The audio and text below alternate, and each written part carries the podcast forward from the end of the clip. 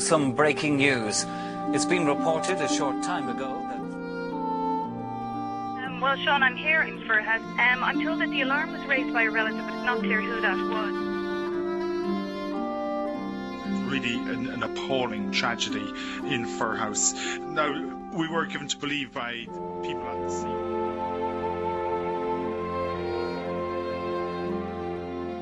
February 2006, a tragedy occurred in Firhouse in Dublin.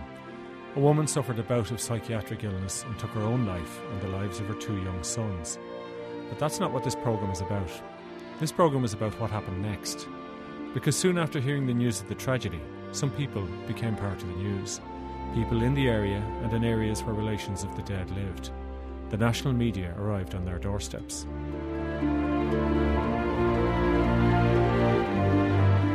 The media was valued and hated. This programme is about the complicated relationship we have with the media at the time of a tragedy. My own interest I live in Firhouse, I am a journalist, I contributed to the reporting of the tragedy. I saw my kind of work through the eyes of those around me, especially children.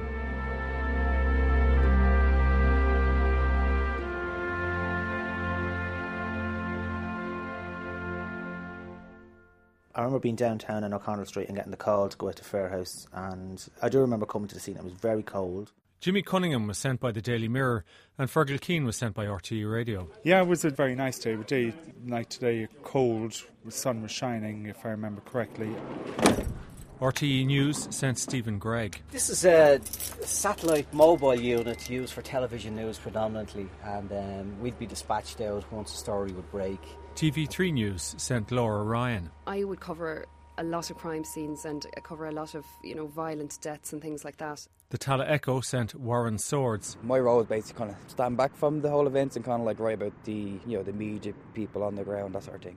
And Paul Drury was working as an editor back at the Irish Mail newspaper offices. This was a huge story. Most papers would have put two, maybe three people on the job.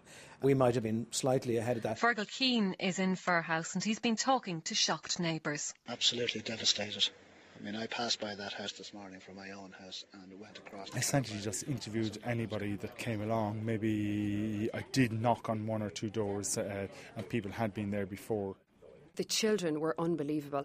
They just seemed to come out of everywhere, and all the children were really willing to help all the media. It was a bit unsettling that the kids were being asked questions in relation to the deaths of another two kids. There were a lot of young teenagers around in the area, and there was a lot of hysteria, young girls crying in groups. Even their parents, normally, who you would sometimes expect to bring the children or say, come in and don't be talking to them, they were all very helpful in a situation like this, I wouldn't go along interviewing very young teenagers because what you get isn't very true or accurate, I find, in most situations. With television interviews, you, you obviously can't speak to children or use them on camera without their parents' permission, and, you know, we wouldn't do that. I think I doorstepped about 70 houses in, in, the, in the two days. I wanted to find out who this person was, and I wanted to get information about the family, and yes, I wanted to get a picture. And I'll often say to somebody, you know, if I'm trying to get a pick-up picture, I'll say, well, look, someone is going to get a picture anyway. Most kids have pictures on mobile phones. Most kids will have pictures uh, on the internet. These Bebo sites are full of pictures. The media is going to get a photograph. So if you have a really nice one of your son that you like, give it to me and I'll circulate that and use that one Past for seven you. And now, here with it says in the papers, Brendan O'Brien. All papers carry many photos. The Irish Examiner. The pictures of the children emerged on the first day. There was one particular family I remember, and there was two little boys their father said, Oh, I have a load of photographs, and here I'll go in and get them for you. This girl kind of came running with a photograph flapping in her hand, and I think within 10 seconds, there's about 15 journalists around her. There was a, a reporter came up from a tabloid newspaper, and two children approached him and they offered him the picture and they said look this is this is a picture of the two little boys who were after being killed in the house. So then um, the photograph was taken and it's pinned to it the windscreen of a car with a wind wiper and then all the, all the photographers then took photographs of that photograph. And it's handed back then later on a bit crumpled. Where you have a tragedy, the picture somehow can either numb the tragedy or you can you can look at a person through a picture and say, oh my God, I mean, that's that beautiful person who's just after passing away. It's so terrible. I thought it was quite bizarre that she kind of knew what happened to her friends, but I'd say I don't think she kind of fully realised the extent of what she was doing and handing over a photograph and subsequently seeing our friends on the front page the next day then with, you know, several headlines, that sort of thing. I just thought quite bizarre now. Pictures sell newspapers. You know, it's very hard to sell a newspaper with just print alone. Uh, you know, you do need the photograph or the photograph of the crime scene. I mean, with certain big events like this, there is sort of something to control. There is a guard managing the, the media, but this one was, I wouldn't say free for all, but was close to it. I mean, there's journalists queuing up to go from door to door, like asking, you know, the same questions. There's a certain way of doing death knocks, I think. They sometimes send me in if I'm the only female there. You might punch one of the lads and say, get off my property and whatever, but you won't do that to me. Do you know what I mean? And sometimes they'll think that women can be gentler. I did that. Knocked on doors in Firhouse. A year later, to research this programme, I went into shops and made phone calls to ask people what kind of contact they had with journalists. Here are three stories that circulated about the journalists in February 2006. A couple of photographers climbed over the back wall of the house where the deaths took place to take photographs. An elderly woman from the house next door got a garden hose out and chased them away. I called to the house next door. No such thing happened. Another one. A journalist came to the door of the school. When the secretary told him she had nothing to say, he kept pushing at the door and asking her for a quote. The secretary says no such thing happened. And finally, journalists were going around offering children money for a photograph of the deceased woman. I couldn't prove or disprove that story, but later in the programme you can make up your own mind about that. What is true is that that story had a significance for the relatives of the victims. So, what was the reaction of people to being questioned about the tragedy? It really depended on how much journalists thought you knew. For example, if you were just a neighbour on nodding terms, then you got relatively little attention. If, however, you were a work colleague, for example, you got a lot more. Can I relate just one small incident? This is local priest Father Madden. I was coming up along the pavement and a photojournalist and, and a companion took my photograph, came over and said, We have your photograph. What's your name? And I gave my name and proceeded on my way, but I was a bit disappointed that the thoughtfulness that one would expect around a tragedy wasn't there. Were they aggressive towards you? How, what was the, the, the approach? Boorish, I'd say. Was someone asked in here what was the lady herself? Did you find her kind of a bit depressed or a bit down? No, personally, I found asking in a local shop wasn't the place nor the time to ask these questions. You know what I mean? I'm only working in a local shop. I'm no expert on a person's medical conditions. You know that sort of way. I have to admit, I found the media very intrusive. Coming in, kind of, I started letting on the new people and then started asking questions. You know the sort of way. No. Um, we had one woman come in, and you knew a mile away she wasn't from the area, and she was only in to find out what she could find out about the people. And then we cop, she got into a van with one of the radio stations on the side of it outside. I got a phone call to give a quote. This is Derek, a mentor of the football teams of one of the children of the family. His number is on the team website, which is how I contacted him. Psychologists come in and offered their support to anyone in the group, parents or children alike whoever wanted help at the time. I was aware of that particular evening that there was a reporter outside trying to find out what was happening inside. But we got on with what we had to do, and that was fine. Went well. And did you think that reporter was just trying to reflect the way the community was coming to terms with it, or were they looking for dirt?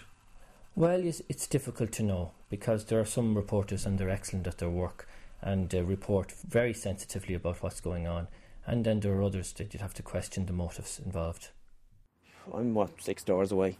I didn't have too much contact with any of the journalists. There was one journalist that called from the Mail newspaper and asked if there be any photographs of the family, which we said no. How did you feel about them asking that? I felt it was a wee bit intrusive, to be honest with you, and so soon after what had happened.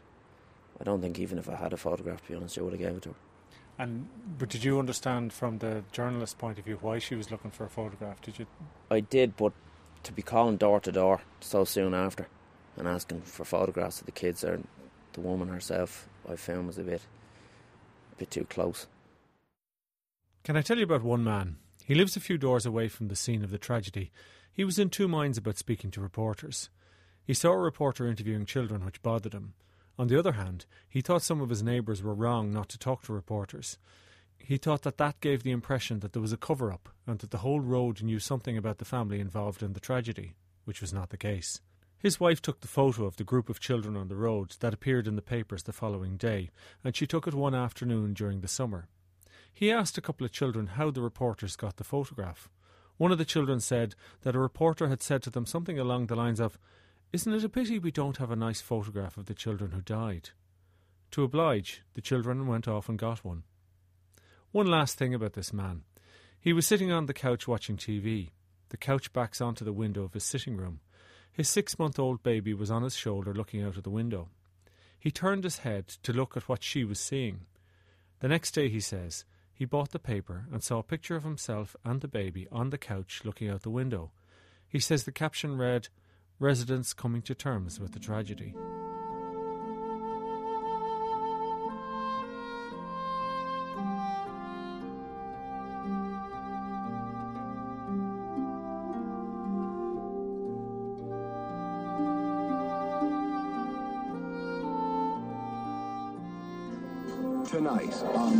TV3 News. It had been on the radio, on the television all afternoon. So by about early evening, people began to change. People didn't want to talk to you. They did not want to know you. They didn't want to say a word to you. The kids were more or less told by their parents to withdraw really from the area. Well, sometimes you might get that.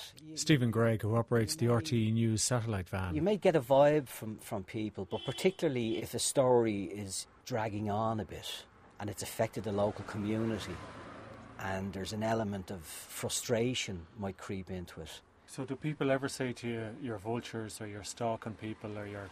Me personally, no, but I have witnessed other people being approached by people. Stephen has been working on the coverage of the sea tragedy off Dunmore East. Well, I was there for a couple of days. There and there are stories coming from there of journalists being abused and one being attacked. But we understood it to be their frustration at the way the story was developing, and they wanted to retrieve the remains.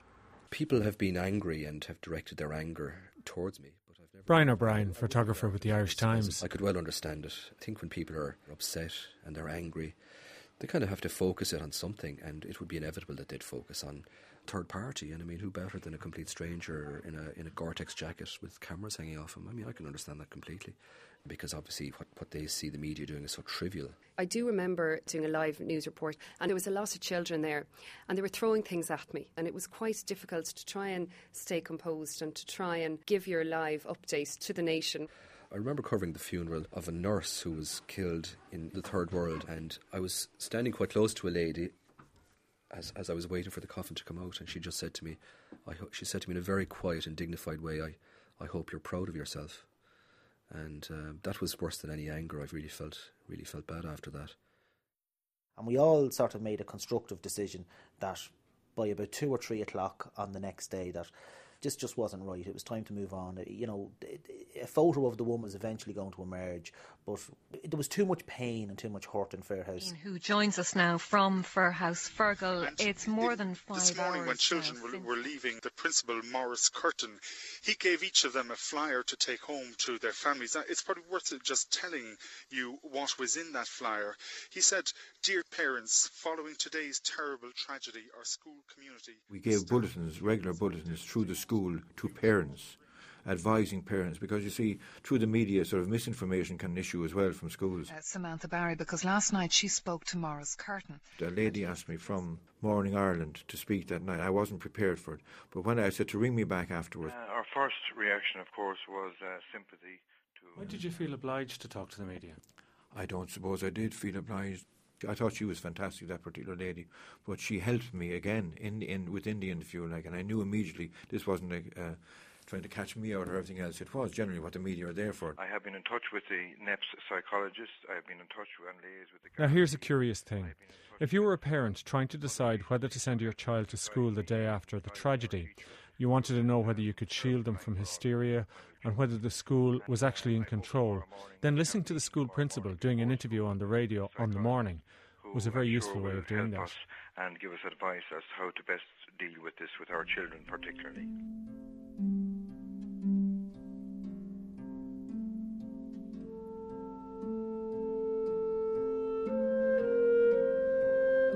Eventually, a few days after the tragedy, the bereaved father of the family agreed to the release of a photo of his deceased wife.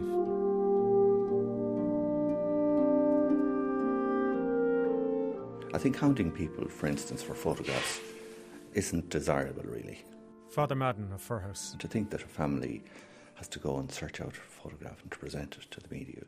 If the Gardaí And if the family had sat together, Jimmy Cunningham of the Irish Mirror.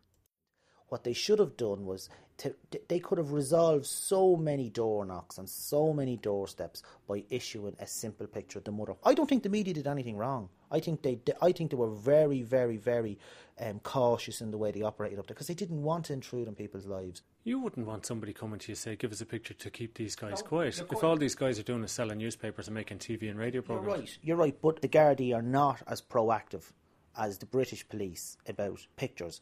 The Gardaí have to get real, and, and, and people have to get real. That at the end of it, you- you're saving yourself an awful lot of hassle, an unnecessary hassle and, and anguish, and having people knock on your door. If you take the common sense approach and say, "Okay, there's a picture on the website. There's the there's the picture," and I just think that is the way forward. The pressure felt by the father and the family was sustained. His employers were visited by journalists. Some of them pretended to be his friend. Most didn't identify themselves as journalists. His boss refused to comment, and he was still quoted in the papers. People are broken-hearted. They know that others are, for instance, trawling for photographs. So they, they, the family heard that people were looking for photographs. Yes, that's correct. How did they hear that? But people were coming and going all the time. And this information was relayed to them clearly. Right. You see, that's an indiscretion as well, isn't it? I, I talked to a man this morning and he said the, the, the headlines in the papers were dreadful. And the, the mother was very upset even though she didn't read the papers. And I said, Well, how did the mother find out about it? People kept coming in and telling her. And I thought, why would you come in and do that to a woman who's grieving? Or why would you come into a family who's grieving and say, the place is full of journalists and they're looking for photographs, adding a pain in itself? We're all carriers of news, really. We all have to exercise discretion around that. And that's interesting. We're all carriers of news. Because living in the area in the days after the tragedy, it was interesting to see how it was discussed, especially by children. A denunciation of the media was often followed up with a nugget of speculation or information gleaned from the same media. I found it very difficult to read, so I didn't read much now into it. My mum read and would say, "Oh, did you see?" And I would say, "No, I didn't look at it. Oh, well, I'm not going to." Right, so that was it. So no, to be honest with you, I didn't read too much. I was only getting third-hand information from other people who were reading. Did you read this today? Did you see that today? So I, I didn't know, to be honest with you. I was kind of giving it out in another way, though. Don't be reading it like it's all crap. But then again, there mightn't have been. It, each to their own story, you know, at the end of it all. But And did you say that to your mother? Did you tell your mother? well, my mum didn't say that. These were relatives actually way down the country on my husband's side that were kind of getting. This is in Cavan, kind of, and it was coming down here going, I believe such a thing. And I says, Who told you that? Well, I saw it in the paper. And I says, Don't be believing everything you read.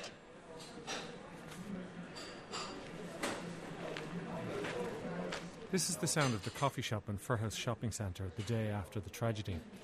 There are journalists around me working on their laptops. I can see across to the supermarket, and through the window of the supermarket, I can see a woman standing talking to two other women. She's beside the newsstand, which has very few papers and will be empty by the end of the day. That woman, who I imagine is a local woman, has been there for over half an hour talking to various different passers by about the tragedy.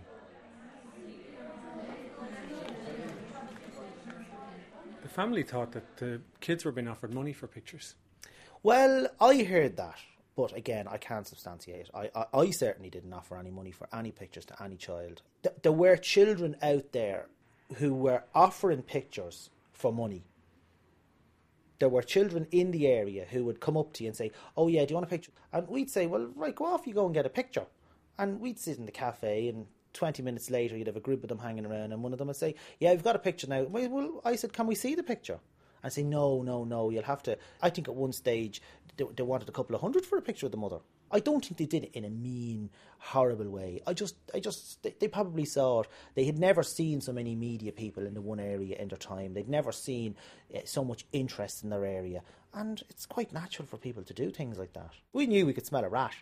Because if somebody has a picture, they genuinely come up to you and say, "Listen, I have a picture. This is the picture." They'll take it out of an envelope and they say, "Look, this is what it costs." But I, I can certainly say, I saw children who were willing to offer money for pictures. What ages were they? Oh, I'd say they were 14, 15, 16, 17 year olds, young kids. How do they know the pictures are worth money at that age? They're not stupid. I can tell you one thing about the media business. Everybody know. I, I, well, from what I've learned, as a journalist, I've learned that for every five phone calls I get in, at least three of those calls, people are saying, I'll give you a story, but it'll cost you. Have you ever offered money for a photograph or paid money for a photograph? Yes. Yes, I would have. What kind of situation? Um, we wouldn't have paid an extraordinary amount of money. It would have been in a, in a case um, where somebody would have been um, shot in a gangland crime and you know pictures would have emerged. I mean, it's, it's standard. I mean, people would pay small amounts of money for them. If, of course, it all depends on the interest of the story. You know. Well, in this case, say somebody did come up with a photograph. Mm. How much would you have paid? Well, how would you put it like that? I would, in, that case, I'd go back to my editor and I'd say, look, there's a picture here. Person's looking for such an amount. What do you think? I mean, and I can't think for what my editor would say. Well, what would a market figure for that picture be? Well, I mean, I can certainly say I heard other newspapers out there, other papers were willing to pay a grand, two grand for the picture.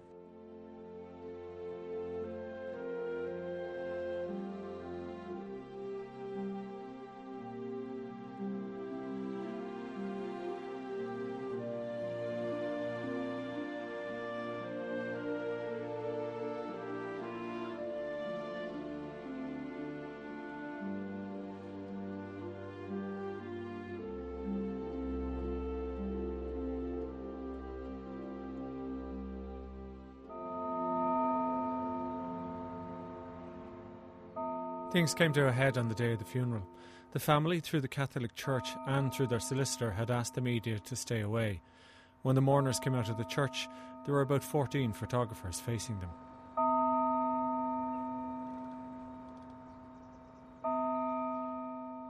The first view that I got was the photographers lying across the top of cars, trying to probably get a view across the people who were standing in front of them there's kind of like a line of photographers waiting for the coffins to come out, like, and then obviously when they did come out, then it's kind of like a wave of um, camera shutters going off, which is a bit very, very loud. Actually, I was surprised how loud it would be. Well, they stayed on the other side of the road. To be honest with you, they didn't actually come over because they knew a lot of people were angry with it. The guards were keeping them back, you know. There was um, I wasn't sure of a relation or a friend, but he basically covered the father from the cameras, and when the father would like walk to take some condolences from a friend, the other man would actually walk by his side with his back to the cameras and shield him from any shots. So I mean, I think that just kind of demonstrated their strong desire of the family not to have any media intrusion in it. They're all in competition with one another, so it's like the paparazzi outside somebody's house. You don't need to have cameras outside the church photographing people in their grief. And then towards the end, then I think some dogs were getting a bit frustrated, not being able to get a shot, and they kind of started edging forward. And at one point, the Gardaí kind of asked them to move back. But there was a couple of people kind of getting slightly annoyed towards the end. And you know, it wasn't take a photograph for like you know a minute and then walk away. It's just the whole time the condolences were there, that sort of thing.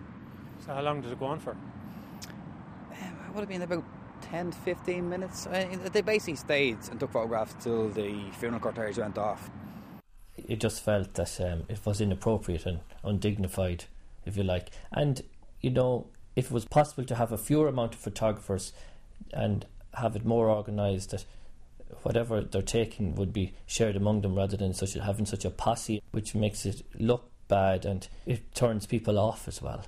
That's Derek from the local football team who organised a Guard of Honour. This is Paul Drury from the Irish Daily Mail, which, like most newspapers, covered the funeral. There was a collective feeling that this was such a big story, that there was such extraordinary public interest in it, and that there was such a huge outpouring of public sympathy, particularly local community sympathy for the family, that this was something that people did want to read about. I, funerals are public occasions. You know, the whole idea of a funeral is that it's an opportunity for the greater community to pay their respects. And the newspapers and the media in general are an extension of the greater community. In this case, there were about 14 photographers at the funeral with long lenses, which made people feel extremely uncomfortable. What do you do in that kind of situation? Is it just the way we are, or is there something can be done? Are there codes can be brought in, or procedures? I think the the Garda should be a lot more proactive. Quite honestly, I think in the UK, in America, sometimes uh, there is an understanding that the press will be corralled in a certain area, and and it's all done by agreement. the Gardaí seem seem slow to move in that direction. Um, but we're all big boys and girls in the media. I mean, why can't we do it ourselves? Why can't we? we? we can and we do. That's the point I'm making. We can and we do, and we try to do it as properly and as uh, as we can. I don't listen to tragedies. Firhouse pharmacist Dermot Moran. I think reporters go for a story that sells the story. It's just so sad for the families, and they need time to grieve and time to get over. And you don't need to walk out your front door and find four, four reporters. And the, the Irish society is better than this. And there's another element in the coverage of the Firhouse tragedy British journalists.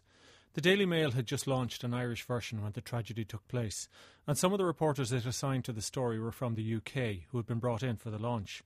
Fergal Keane of RTE Radio says British journalists often don't have a feel for Ireland we're not very abrasive in general with each other. People are in the UK, and journalists in the UK can be incredibly aggressive in trying to get information, stories, photographs, that kind of thing. They don't seem to really care how it intrudes on people's grief. Here, we're a much smaller society, and I think people do care a bit more, and we try to go a little bit more gently on, on it. I mean, you know, that isn't, a, that isn't a snobbery now, is it? That we're sort of in a broadcasting on organisation, and these guys are out working for tabloids. And is Dublin really that different from Doncaster in the way people talk to each other? Uh, I think it is. Yeah, I really think it is the way people go about looking for stories. I think here we are, and, it, and not just me as a broadcaster. Uh, I, mean, most of the other newspapers as well. Now, things have started to change in the last couple of years because practices have come in as the tabloid market has got more competitive. Paul Drury of the Irish Daily Mail says there's a very simple reason why his journalists seem to be everywhere on the story. He says it's because they were more upfront about who they were. We are very insistent that our reporters always make a point of identifying themselves when they do call to doors, identify the paper they work for, and also to leave a business card or some phone number that people can contact them if they wish. And and certainly it will be true that we probably did revisit the area on a number of occasions in the weeks and possibly months afterwards because there were a lot of unanswered questions. We were keen to, to get to the bottom of it. But again, it was always done, you know, on a very correct, very proper basis. And if people didn't want to talk to us, we, we would always respect their wishes and, and, and withdraw. I mean, yeah, unashamedly, we do try to be better than anybody else when it comes to covering a big story. And a tragedy, unfortunately, is a big story.